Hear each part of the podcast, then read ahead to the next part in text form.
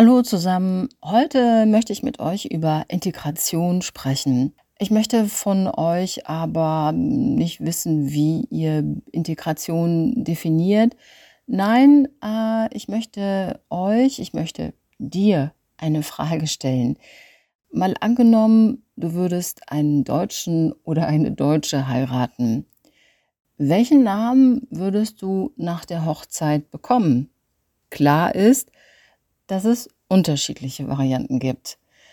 Wenn beispielsweise Christian Müller und Maria Schmidt heiraten, könnten beide Maria und Christian Schmidt heißen, also den Namen des Mannes annehmen. Beide könnten aber auch ihren Namen behalten. Maria heißt weiter Maria Schmidt und der Mann heißt Christian Müller. Maria kann sich aber auch für einen Doppelnamen entscheiden und Maria Schmidt-Müller oder Maria Müller-Schmidt heißen. In Deutschland gibt es ja manchmal sehr, sehr lange Doppelnamen. Variante Nummer drei. Christian entscheidet sich für den Familiennamen von Maria, heißt also so wie seine Frau und deshalb in Zukunft Christian Schmidt. Hm.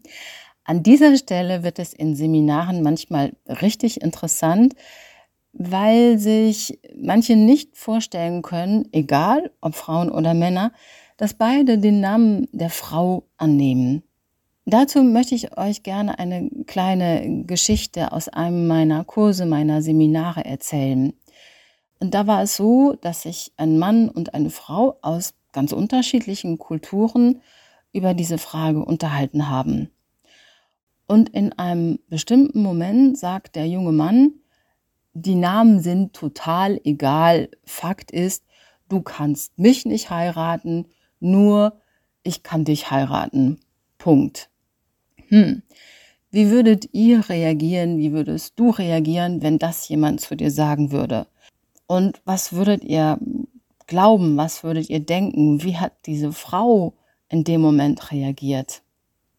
Es war so, dass die Frau ziemlich still wurde und man konnte auch sehen, dass ihr die Worte fehlten. Für mich war das ein spannender Moment, weil er gezeigt hat, dass jeder Mensch, der nach Deutschland kommt, immer auch Überzeugungen und Werte mitbringt. Ganz, ganz wichtig ist es an dieser Stelle nicht die Diskussion abzubrechen, sondern im Gespräch zu bleiben. Also haben wir den jungen Mann gefragt, warum er so denkt. Und seine Antwort war, in meinem Land war das schon immer so, nur der Mann kann eine Frau heiraten und die Frau kann das nicht entscheiden. Ich habe mich bei ihm dafür bedankt, dass er so ehrlich war und der Gruppe erzählt hat, welche Traditionen in seinem Land wichtig sind. Mit einem Lächeln habe ich daran erinnert, dass er jetzt in Deutschland lebt und es hier andere Traditionen gibt. Und eine sehr kluge und humorvolle junge Frau meinte zu ihm, schau mal, in Deutschland kann dir sogar eine Frau einen Heiratsantrag machen.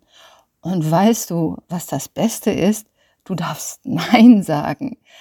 Da haben wir alle sehr gelacht, auch der junge Mann der hat vermutlich nicht sofort seine Überzeugung geändert, aber man konnte sehen, dass er angefangen hat nachzudenken und das finde ich sehr viel. Diese kleine Episode zeigt, wie wichtig Kommunikation ist. Kommunikation, das heißt offen sein und bleiben, das heißt Fragen stellen und Humor zeigen. Spricht man über Integration, geht es oft nur um eine Seite. Was musst du als Ausländerin oder Ausländer hier in Deutschland tun, um dich zu integrieren? Wenn wir es als Kommunikation sehen, bedeutet das, dass es zwei Seiten gibt, die offen füreinander sind, die sich aber auch wirklich treffen. Oft gibt es ja gar keinen Kontakt zwischen denen mit deutschem Pass und den ohne deutschen Pass. Kommunikation heißt wirklich im Gespräch miteinander zu sein und etwas vom anderen erfahren zu wollen. Deshalb plädiere ich für Kommunikation statt Integration.